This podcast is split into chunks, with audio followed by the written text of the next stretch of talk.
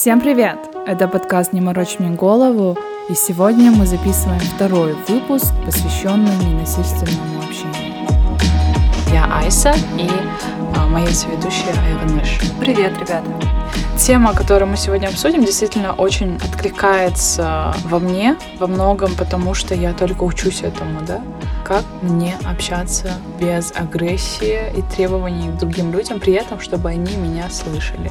Мне кажется, тут важный момент, что как в первую очередь делать это с собой, как разговаривать с собой без критики, насилия, оценки и так далее. Потому что вот качество внутреннего диалога как раз-таки влияет на то, как мы потом можем или не можем взаимодействовать с другими людьми.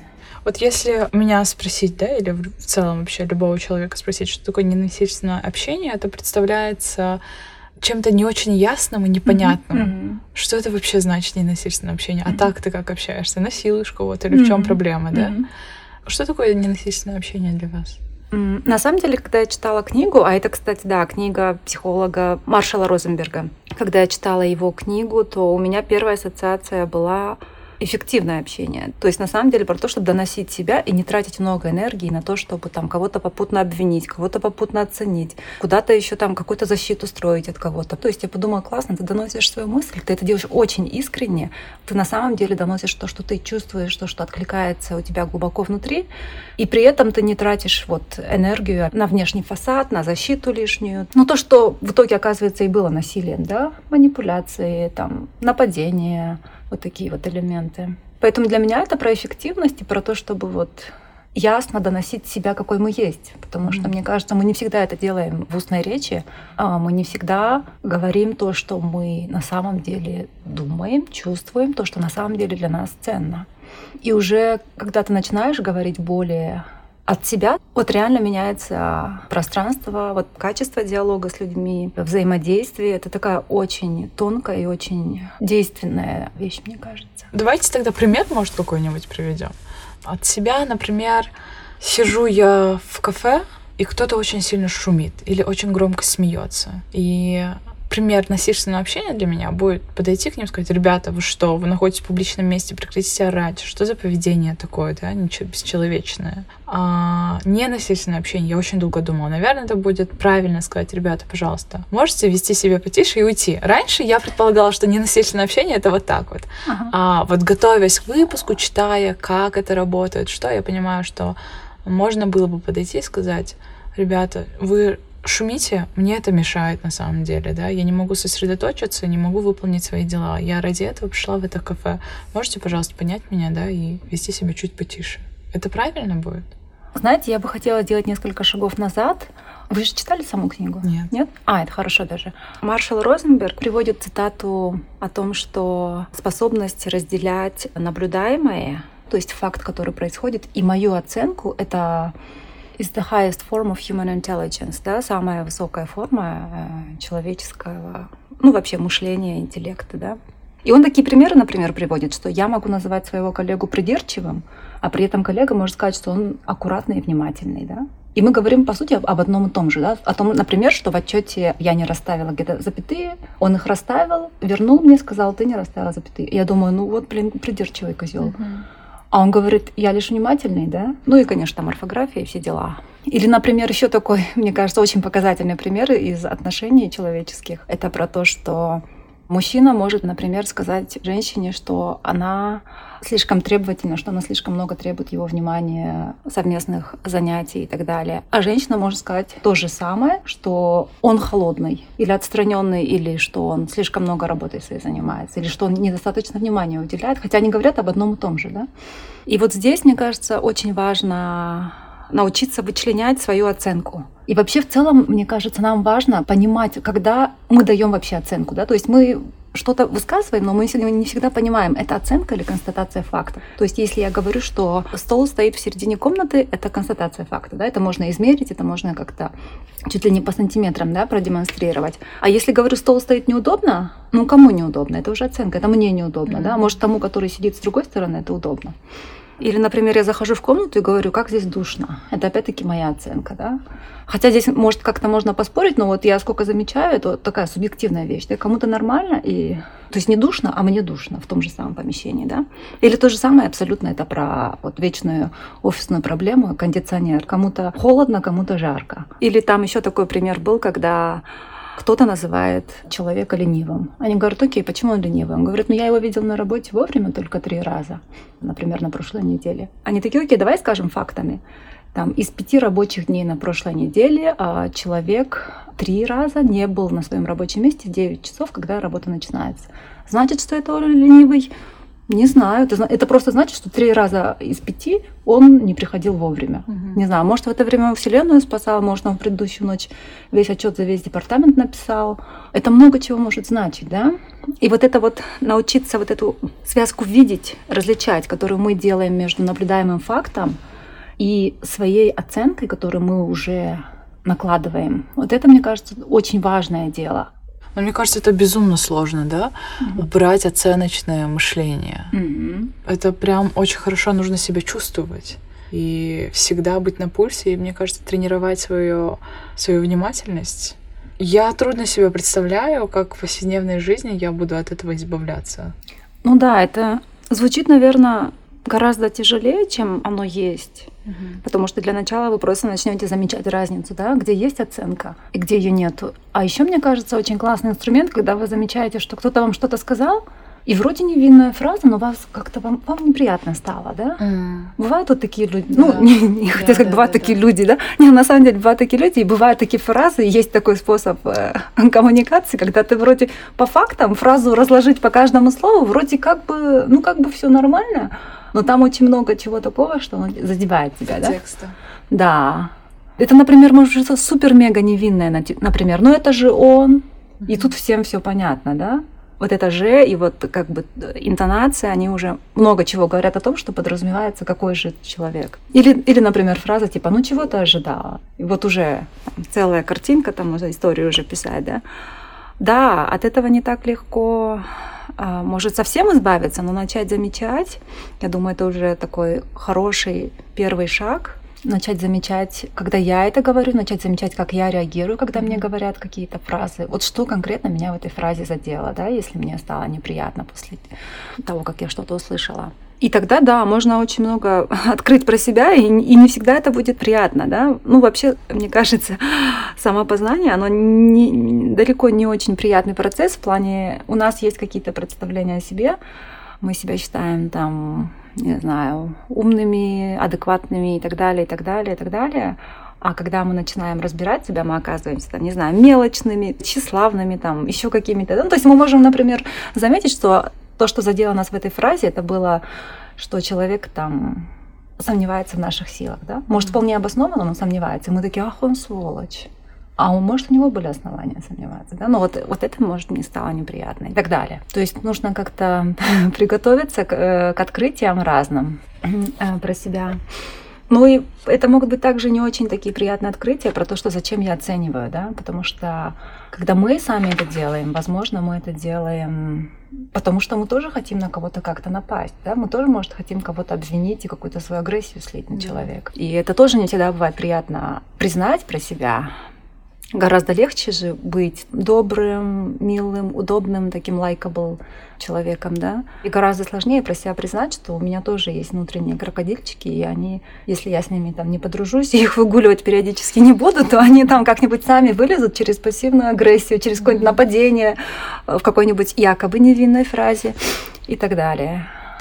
А, но я так понимаю, там несколько способов, да, к тому, чтобы прийти к ненасильственному общению. Это первый способ. Ты когда выражаешь свою точку зрения через факт, без оценки, потом говоришь о том, что ты чувствуешь. Ага. И третье это...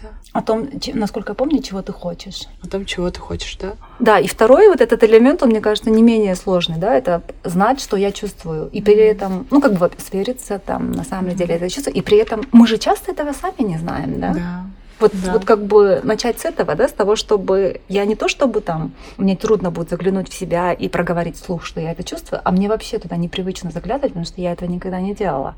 А, и это другой вопрос, потому что любая неопределенность, неизвестность уже пугает, напрягает. И в этом много ведь уязвимости. Угу. Да, очень много уязвимости и ранимости. Угу. Я себе прям очень больно представляю, да, такое отношение, когда, например, тебя что-то не устраивает на работе, да, а, отношение твоего начальника, предположим, и ты фактически говоришь ему, меня не устраивает, предположим, ваше обращение ко мне и шутки в мою сторону. Я чувствую себя ранимой, униженной, т т т т т да. И вот это я чувствую себя ранимой, униженной, сказать другому человеку, тем более, который заставляет себя так чувствовать, мне кажется, это прям должен быть такой уровень неуверенности в себе, а любви к себе, чтобы не позволять другому человеку mm, делать, да, самоценности, да, и не бояться того, не бояться высказать такого рода мнение. Mm.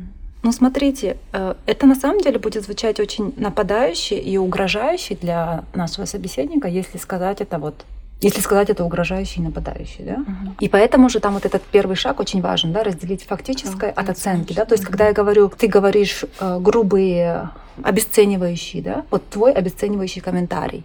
Он скажет, что это не был обесценивающий комментарий, да, и может кто-то с ним согласится, кто-то не согласится. Или твой унизительный, вот это, мне кажется, лучший пример. Твой унизительный комментарий. Он скажет, да я не, не пытался тебя унизить, это просто шутка была, да. И тогда гораздо более безопасно. Это то, чему вот, да, Маршал Розенберг учит в своей книге, это говорить о том, что я чувствовал, потому что вот это как раз-таки ваша территория, вы про нее знаете, вы за нее ну не то чтобы отвечаете, но потому что вы не можете заставить себя чувствовать то, что вы хотите, да, но она к вам относится, и это вот точно ваша территория, да, никто mm-hmm. не может зайти и сказать, нет, ты этого не чувствуешь, да, то, что с нами в детстве делали, говорили, нет, ты хочешь кушать, заставляли кушать, yeah. или говорили, нет, тебе холодно, надень куртку, это, это не совсем хорошо. И получается вот сказать о том, что как я себя чувствую, сказать, слушай, знаешь, мне было больно слышать про то, что ты сказал, и это уже звучит не так нападающе. Когда я так говорю, я не подразумеваю, что человек умышленно что-то злое мне делал, да, я лишь говорю, что мне было больно. И я никаких там причинно-следственных связей не строю. Я говорю, мне было больно, когда ты сделал это комментарий. У человека тогда есть возможность не, не бежать в защиту, да, а может быть как-то приглядеться и сказать, слушай, а что тебе было больно, да? Это один из вариантов развития сценария, а, а, а другой может быть все равно другой, это, да, такой, что типа скажешь, ну и дура там, да, ну люди же разные бывают. Но моя задача э, донести без обвинений то, что как я себя чувствовала, mm-hmm. да, потому что одну вещь надо понимать, это как бы такая большая аксиома, мне кажется, когда я обвиняю, человек всегда будет защищаться. И все, и не пытаться вот как-то, да, в эту игру играть, это уже глупость с моей стороны будет, да, если я знаю, что обвинение всегда так действует на человека, все равно подойду к нему и скажу, вот ты такой козел, там, ты такие унизительные вещи для меня говоришь. И по мере вот изучения и практики ненасильственного общения а, вы все больше, мне кажется, начинаете чувствовать свою ответственность. Вот это, мне кажется, кстати, одна из очень больших вещей, которые я для себя открывала, когда читала книгу, когда там смотрела семинары Маршала Розенберга. Это про то, сколько моей ответственности есть, да, что я выбираю, как сказать это, я выбираю, каким тоном, я выбираю это, и я несу ответственность за это. Это, это сплошь моя огромная ответственность. Да? И в этом плане а, я помню свое вот это ощущение, а, когда я только читала книгу и разбирала, мне было очень неприятно. Мне было неловко, и я себя как-то так чувствовала, как будто что-то я неправильно очень делала, да. Угу. Потому что если брать на себя ту ответственность, которую подразумевает э, Маршал Розенберг в книге, то это надо, да, это надо выпрямиться, сказать, да, мне неприятно, да, меня это задевает, оказывается. И причем сказать это без обвинений и без самоуничижения, да, потому что некоторые, ну, как бы это другая крайность, которую, там, например, я раньше скатывалась, я знаю, что некоторые люди скатываются незаметно для себя. Это когда там начинают себя принижать. Типа, ой, да, ну я же слишком чувствительна, или там, ой, ну у меня же там свои эти. Ну, тоже в этом нет необходимости, оказывается, да. И вот для того, чтобы вот эти все вещи а, замечать, нужно, конечно, много внимательности, да. И поэтому, мне кажется, маршал Розенберг в самом начале э, говорит про как раз про эту аналогию, или он ее говорит в книге, или как бы это уже моя какая-то ассоциация, да, вот с медитацией, да. Но медитация, по сути, это про то, чтобы замечать то, что есть. Замечать, что у меня много мыслей, замечать, что мои мысли скачут безостановочно вокруг каких-то мелочей, замечать и при этом никакой оценку этому не давать. Ни хорошо, ни плохо, не то, что там я плохая медитаторша или там я сижу тут время теряю, никаких оценок не давать. Mm-hmm. И вот это На самом деле такое мощное упражнение. А в случае, если ты пытаешься ненасильственно с кем-то общаться, но вторая сторона этого не понимает и воспринимает твои слова как флаг действию, да, ну, видя твою вот эту слабость, они могут еще более сильнее на тебя нападать. Что делать? Я думаю, просто это очень актуально в наших реалиях, mm. да, если я пойду там на улицу, предположим, я стою в очереди, да, mm-hmm. и женщина какая-нибудь просто влезет вперед этой очереди и будет говорить, я старше, давай-ка ты стой, а я буду пытаться говорить, извините, но я стою здесь уже около 30 минут, жду своей очереди, поэтому мне хотелось бы как можно быстрее встать, а вы отнимаете у меня это время, так что давайте будем соблюдать эту очередность. А mm-hmm. человек себя не слушает. Как быть в таком случае? Просто это же такая жиза. Да, да, да. Настолько жизненно, и ничего в мою голову не приходит. Либо ты молчишь и такая, окей, пусть она стоит, не хочу никаких разборок, она меня уже бесит, да. Либо ты уже идешь разбираться. А зная э, реалии, я предполагаю, что там начнется разборки на повышенных тонах, э, при которых там тебя могут обвинить, сказать, ты не уважаешь кого-то, как ты смеешь, я mm-hmm. там стою, что ты начинаешь. Да, тут несколько моментов. Первый момент, мне кажется, очень классный, который вы отметили, это про то, чтобы осознать, что у меня есть выбор, да? Mm-hmm. Что я могу или промолчать, отойти, или сказать так, закатить в рукава, сказать так, давайте. Разбираться. Да, да, да. Устроим спарринг. Давно я со старушками не дралась. Тоже классный вариант для развлечения.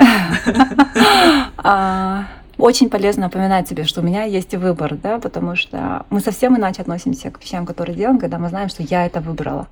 И вот как раз-таки свериться с собой, сказать, у меня сейчас на энергии, времени, ресурсов, настроения есть на что? На то, чтобы драться с парень со старушкой строить или на то, чтобы отойти, промолчать и проглотить свое вот это негодование по поводу того, что я торчу уже полчаса.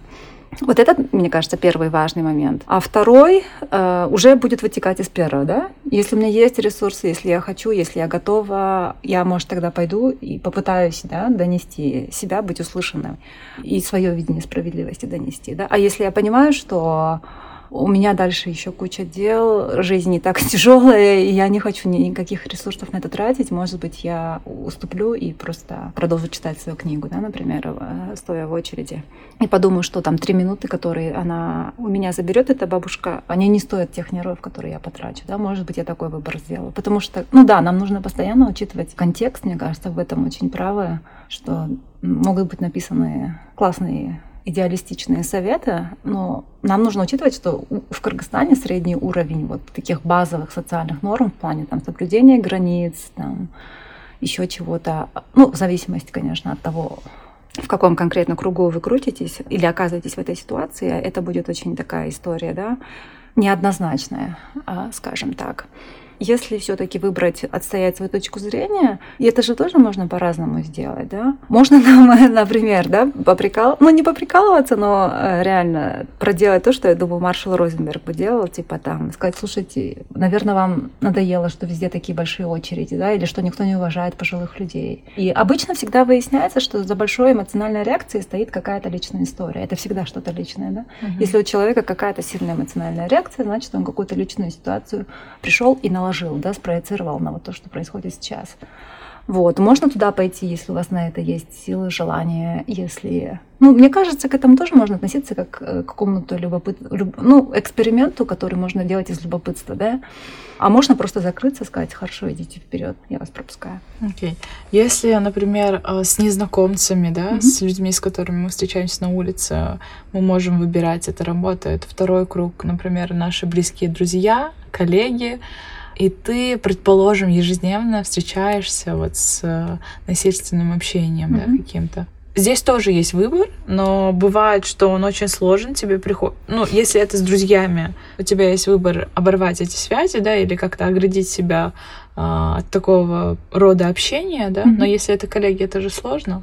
Да, это сложно, но это опять-таки вопрос мне кажется, честности с собой. Всегда в основе лежит честность с собой в плане того, чтобы сказать, для меня эта работа настолько важна, что я готова расплатиться каким-то своим психологическим комфортом и терпеть вот такое отношение и не поднимать вопрос о том, что мне дискомфортно. Потому что это не единственный вариант того, чтобы оставаться на этой работе, да? Потому что другой вариант — это подойти и сказать, ну, конечно, подумать, как это сказать, но сказать, слушайте, А, мне, не знаю, тяжело слышать такие э, комментарии, да. Я себя вот так вот чувствую, когда такое слышу, или когда такие имейлы получаю, а, без обвинений как-то пытаться донести, mm-hmm. да. Ну, то есть это, да, это выбор. И это, да, опять-таки про честность с собой. Потому что иногда бывает, на самом деле, в жизни обстоятельства, когда я остаюсь на работе, на которой со мной плохо обращаются или что-то, потому что мне нужны деньги, может быть, да. Fair enough в жизни разное бывает, да, и абсолютно я имею право приоритизировать деньги или что-то еще, или что-то еще. Это, это мое личное право, да. Даже если кто-то меня обозвет там корыстолюбивой или еще какой-то, ну, я имею право быть корыстолюбивой, например. И это про честность с собой, мне кажется, эта ясность и честность с собой очень много дают. И тогда нет необходимости кем-то притворяться. Я думаю, на это очень много энергии уходит. И тогда есть возможность говорить честно. Тогда можно сказать, да, я здесь сейчас, потому что вот мне сейчас нужны эти деньги, и эти деньги для чего? Ну, бывает часто, что про других людей, да, я хочу помочь там семье, я хочу помочь там брату, мне нужно дать деньги подруге там и так далее, да, и вот тоже в этом быть до конца для себя честно, я это делаю, потому что я хочу помочь человеку или потому что мне очень важно чувствовать себя, видеть себя в своих глазах там хорошей дочерью, хорошей сестрой, хорошей подругой, да, и может на самом деле я при этом страдаю, ненавижу уже человека, но продолжаю это делать. Я думаю, это такой важный, ценный первый шаг с собой внутри себя это разъяснить. И если я понимаю, что мне очень важен образ хорошей дочери, хорошей подруги, и я иду эти деньги зарабатывать ради этого, я такая, окей. И если при этом я решаю вопрос не поднимать со своим шефом, да, если это шеф был, ну, может, я усложняю. Как бы я не знаю, все ли готовы как бы настолько заморачиваться, да, и вот... Э, Работать над этим. Ну да, туда залезать. Ну, я так понимаю, ненасильственное общение это больше о тебе, да. о твоей реакции на окружающий мир, угу. нежели о ком-то другом. Да, Потому да. что когда слышишь ненасильственное общение, мне кажется, что другой человек должен подойти, и вы должны договориться, все, ненасильственно общаемся, живем счастливо, да? Кажется, это не так. А у вас был какой-нибудь такой опыт общения, когда вот вы пытались перейти эту грань с каких-то сложных отношений, взаимоотношений там с человеком на ненасильственное общение? Я думаю, я Чем раньше много обвиняла, и причем это пассивно-агрессивно происходило. То есть не так, что прямо там, вот вы мне так сделали, и мне было от этого плохо, а так, что вот как-то вот из-под тишка, да, скажем. Это опять-таки к вопросу о честности с собой, о том, чтобы очень важно хотя бы себе честно сказать, что вот это меня злит, это меня раздражает. Потому что если мы себе это честно не признаем, эта агрессия все равно выльется, да, или в виде пассивной агрессии, или в каких-то таких вещах, знаете, вот есть у Фрейда выражение ошибочное действие, насколько я знаю, по-русски называется, это когда вы там, не знаю, случайно там кружку с чаем горячим на человека выльете, что-нибудь такое очень невинное, милое, вроде бы совершенно случайное, но товарищ Фрейд считал, что там случайностей не бывает вот таких, да. И вот поэтому надо вот всегда в ладу быть, не в ладу, но в контакте со своей агрессией. По крайней мере, знать, что вот это меня злит, и вот поэтому оно меня злит. Ну, в идеале, конечно, с этим что-то делать, потому что агрессия — это огромная энергия. Это вот какой-то вот и большой импульс энергии. И если я его куда-то не направлю и внутри себя заколочу, то это большой вред мне принесет. Mm-hmm. Вот. А, и вот про то, что я часто вот, э, получается, раньше э, вот так вот пассивно-агрессивно обвиняла и нападала на людей. Я это делала, потому что я играла роль жертвы. Mm-hmm. А жертва это та, которая не присваивает свою агрессию, да. То есть она хочет быть везде мягкой, удобной. Она считает, что с ней что-то все делают, а она якобы... Безвольная, слабая. Да, вот она вот просто объект, да, а mm-hmm. остальные субъекты. И благодаря языку ненасильственного общения я стала больше брать ответственности, да, потому что жертва как раз-таки про ответственность тоже, жертвенность. Это про то, чтобы, что кто-то должен мне что-то сделать, там, они не учли мои интересы, а они, оказывается, не обязаны учитывать мои интересы. Так, а моя работа как взрослого человека говорить о своих интересах, отстаивать свои, свою территорию, да. То есть вот таких очень много тонких деталей, которые в мышлении проявляются в первую очередь, а потом и в подборе слов. Э, это опять-таки может быть пассивный залог, что вот они пришли, там, со мной сделали что-то, да, там, как будто я это безвольный мешок, это с которым сделали там. Ну и так далее. Там очень много таких деталей, но они, в частности, да, в языке очень мощно проявляются. И вот, и мне было очень некомфортно изучать ненасильственное общение, потому что я прям видела, насколько в моем языке вот эти все дисбалансы проявляются.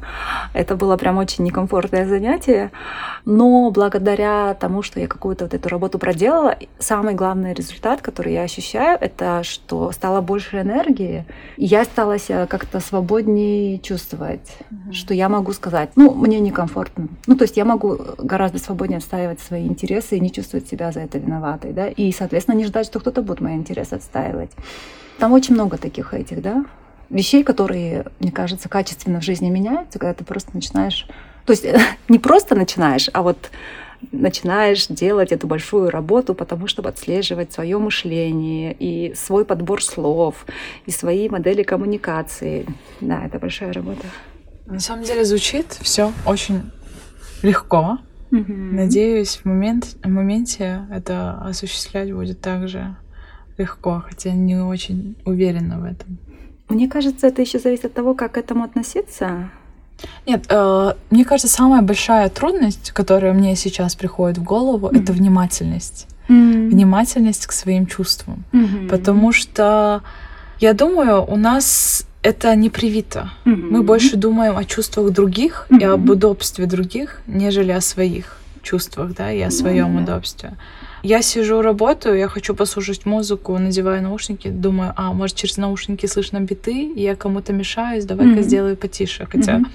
Хотя я, бы могли да, просто спросить, да? Да, Мешает я додумываю да. за других людей, что, возможно, им неудобно. И да. заметьте, вы себя уменьшаете mm-hmm. еще. Mm-hmm. Даже не сверившись с ними, им вообще это комфортно, нет? Может, они даже не замечали, да? да. Вы себя уже автоматически за них додумали и уменьшили. Да. Это, это так повсеместно встречающаяся штука, mm-hmm. просто жесть. Когда, например, ты хочешь что-то попросить у человека, давай встретимся там в 9 часов, а сама у себя в голове думаешь, 9 часов это много, она после работы только в 7 освободится, наверняка будет уставшей, давай-ка да, перенесем да. на выходные. И вот додумывание за других и а другой человек вообще не в курсе, что да. ты до него думаешь. А мне кажется, там еще такой важный момент, что когда вы себя уменьшаете, себя задвигаете ради кого-то, да, у вас неизбежно какая-то агрессия возникает, mm-hmm. да. И вы ради нее, э, не спросив, да, надо ей это или не надо, ради нее сдвинули свои планы, там, в выходной день с ней увиделись, и, вы, и вам вдруг кажется, что она какая-то неблагодарная, сволочь. И вы такие, блин, ты знаешь, что вот я ради тебя все свои дела передвинула. Она такая, а я вообще не в курсе. Во-первых, а во-вторых, я тебя об этом просила. И вот когда тебе пару раз в жизни скажут, я тебя об этом просила или нет, да, тогда это очень сильно отрезвляет. И ты уже в следующий раз подумаешь, так, давай-ка я у нее спрошу, прежде чем свои дела двигать, прежде чем себя уменьшать ради mm-hmm. нее, да. И это момент честности с собой, о том, чтобы заявить о своих потребностях, и о том, чтобы просто свериться на самом деле, да, оказывается, it doesn't hurt. Просто спросить, типа, слушай, а ты в 9, может, сможешь? Нет? Окей, давай подумаем, потому что мне выходной день не очень удобно. Окей, давай подумаем. И человек уже знает, что если тебе неудобно выходной, значит, тоже надо ему это учесть, да? Есть какие-то типсы, которые вы даете ребятам на тренингах или что-то такое, чтобы в моменте слушать себя или mm. чувствовать себя? Но нам всегда гораздо проще говорить про что-то вот физическое, чем про какие-то конструкции в голове, да. И поэтому одна из таких важных вещей, которые я тоже очень долго училась, и о которой мы уже с вами говорили, это про то, чтобы возвращаться в тело. Потому что момент здесь сейчас — это вот как раз-таки момент того, а где сейчас мои стопы, как они на полу лежат, ногам тепло и сухо или не очень, да, а как спина моя расположена, да, она касается спинки стула или нет, а может, там натирает э, от нижнего белья, да, какой-то элемент. А может быть, то, что я поцарапала палец днем раньше, и оказывается, там оказалась царапина, и она там, не знаю, болит, судит. И я вот сейчас только это заметила. Я поняла, почему я чуть-чуть раздражительная, оказывается, да, сегодня с утра. И какие-то такие вот мелкие вещи, но чисто физические, да, то есть это, мне кажется, такая точка входа очень понятная и конкретная. И еще она хороша тем, что вы на это можете повлиять, да, если вы осознали, что там оказывается внутри вашей майки этикетка, которую он натирает, вы можете там ее отрезать, можете майку наоборот надеть.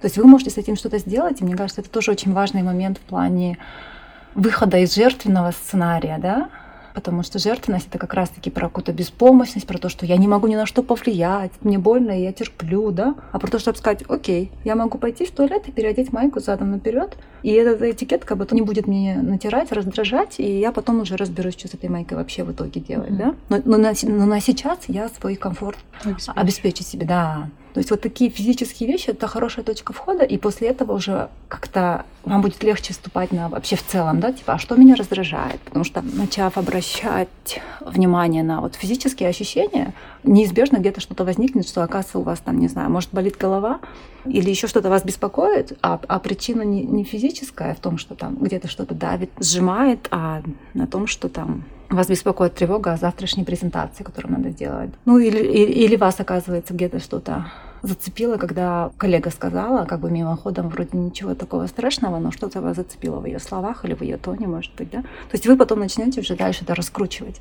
Ну, вот точка входа, это можно даже, знаете, придумать какую-то часть тела, которая вот всегда будет точкой входа, да? У меня это часто ноги. Mm-hmm. То есть я начинаю с ног, потому что они там еще часто у меня замерзают, там еще что-то. И я начинаю с ног, вот с того, что, где, как находятся мои стопы, и вот дальше я там по всему телу прохожусь, сканирую. Потом я такая, а, оказывается, мне вот здесь что-то неудобно сидеть, а я даже не заметила, да? А на самом деле то, что я не заметила, оно не отменяет того факта, что мне неудобно сидеть, и того, что какая-то часть моей энергии уходит на то, чтобы это учитывать, и какая-то часть меня раздражается. Просто я этого всего не замечаю. И поэтому, если я хотя бы начну вот эти физические вещи, что вот мне неудобно сидеть, давай я сделаю так, чтобы мне было удобно сидеть. Это и элементы заботы о себе. И там, господи, мне кажется, любовь к себе как раз-таки в таких вещах и проявляется, что я замечу, учту, ну или если я сейчас не могу, например, встать и пойти с этим что-то сделать, я договорюсь с собой, да, и скажу, слушай, ну вот этот подкаст, который мы записываем, очень важен. Если я сейчас буду тут все переставлять, передвигать микрофоны и выходить из комнаты, Потом нам много времени понадобится на то, чтобы опять заново все настроить, да? Давай я сейчас запишу, да? Нет, я с собой сверяюсь, я, я как бы, да, нет? Я такая, окей, да, я, оказывается, могу спокойно до конца подкаста посидеть. Окей, классно. Очень здорово. Мне кажется, вот эти внутренние диалоги с самим собой, они просто необходимы всегда. Хорошо ли ты себя чувствуешь, нравится ли тебе этот вкус? Я согласна, что через физическое...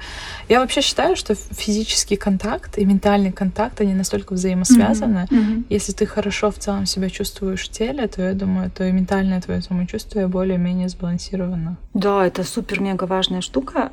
Я очень много лет каждое утро, вне зависимости ни от чего, делаю там какой-то у меня есть комплекс Сурья Намаскар из йоги и там еще какие-то вещи, которые я делаю.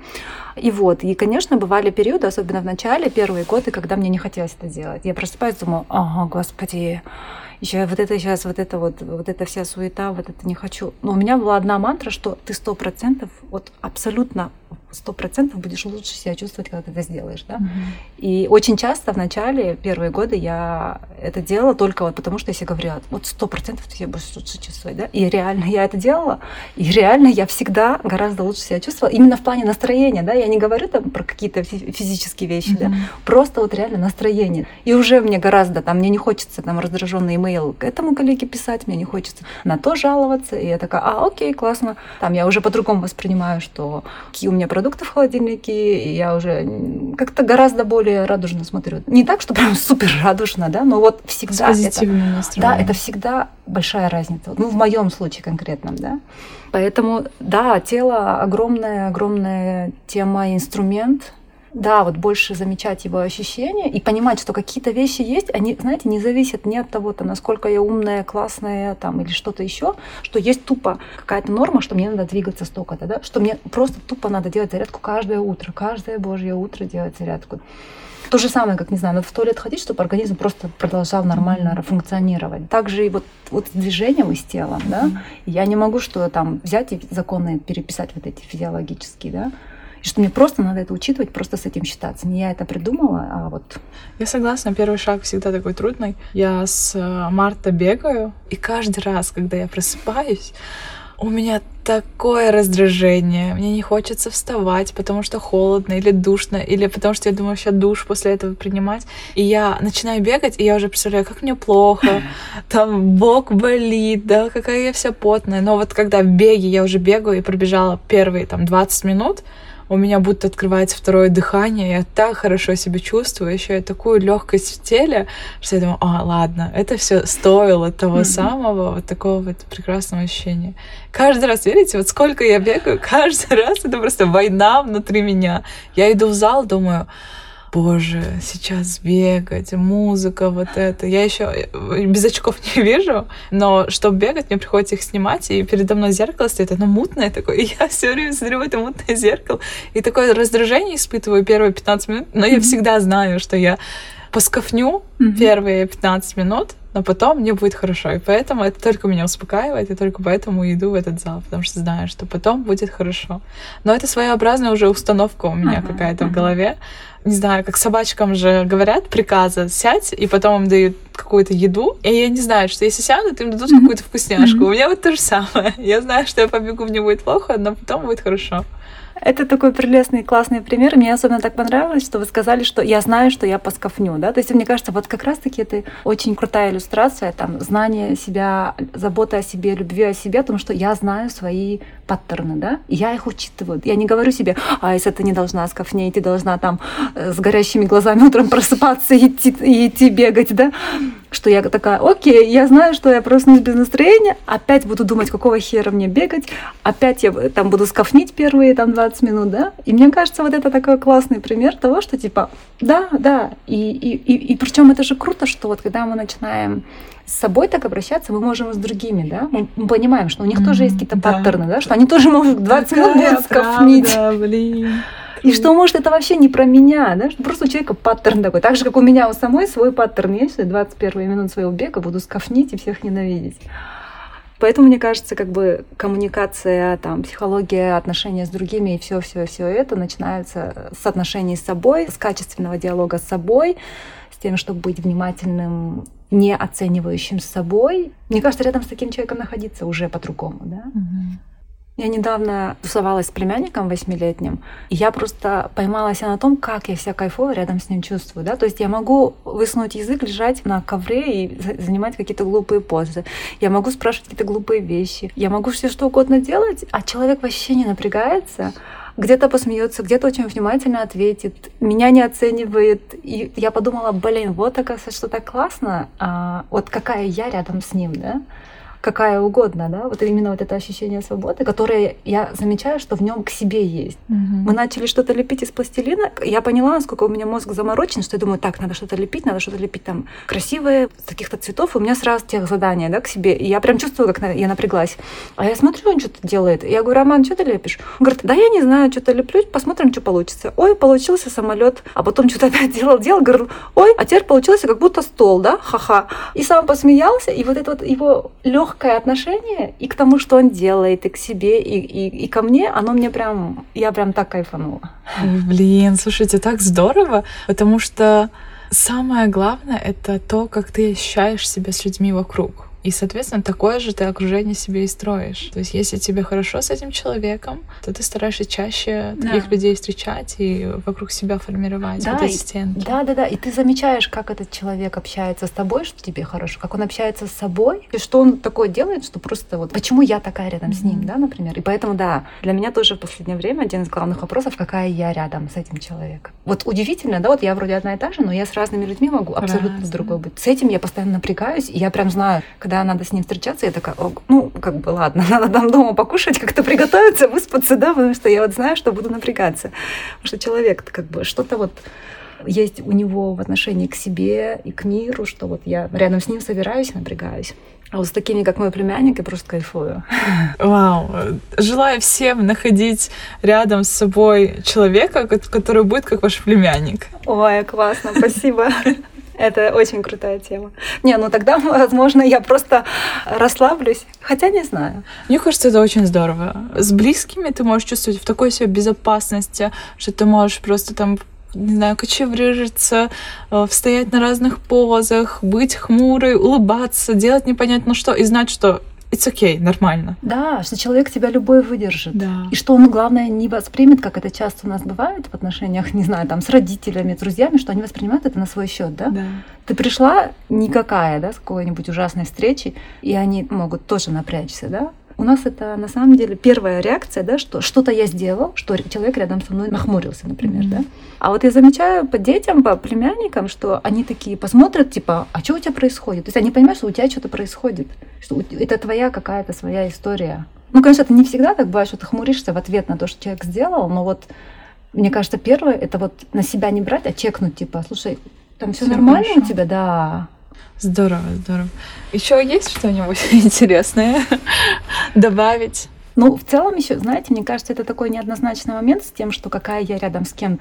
Потому что, когда я начинаю это отмечать, с кем я чаще всего какая, я, скорее всего, также замечу, что там есть небольшой коридор. Может быть, даже большой коридор быть другой я могу попробовать, да.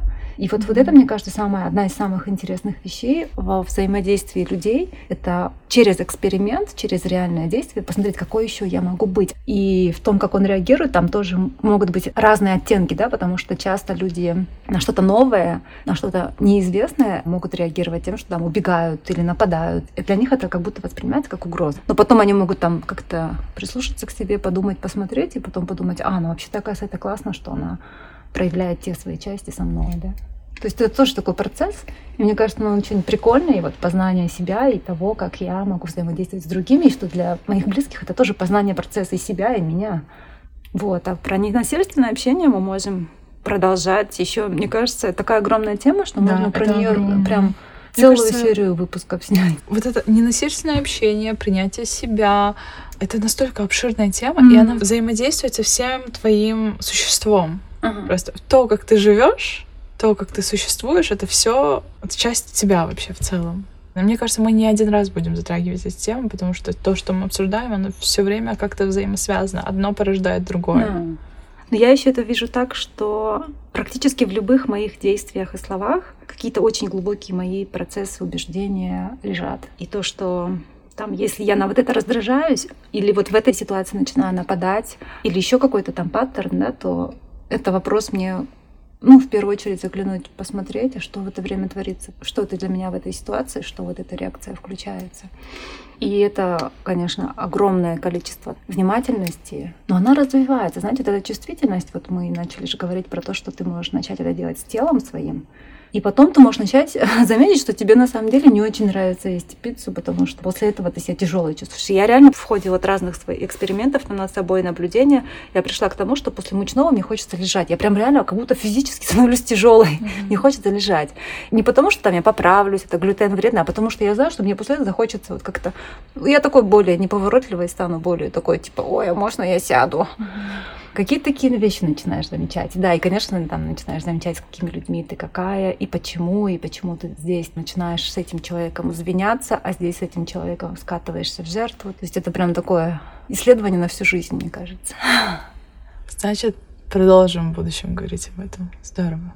Спасибо большое за прослушивание. Думаю, это был один из самых теплых, интересных и легких выпусков. До следующего прослушивания.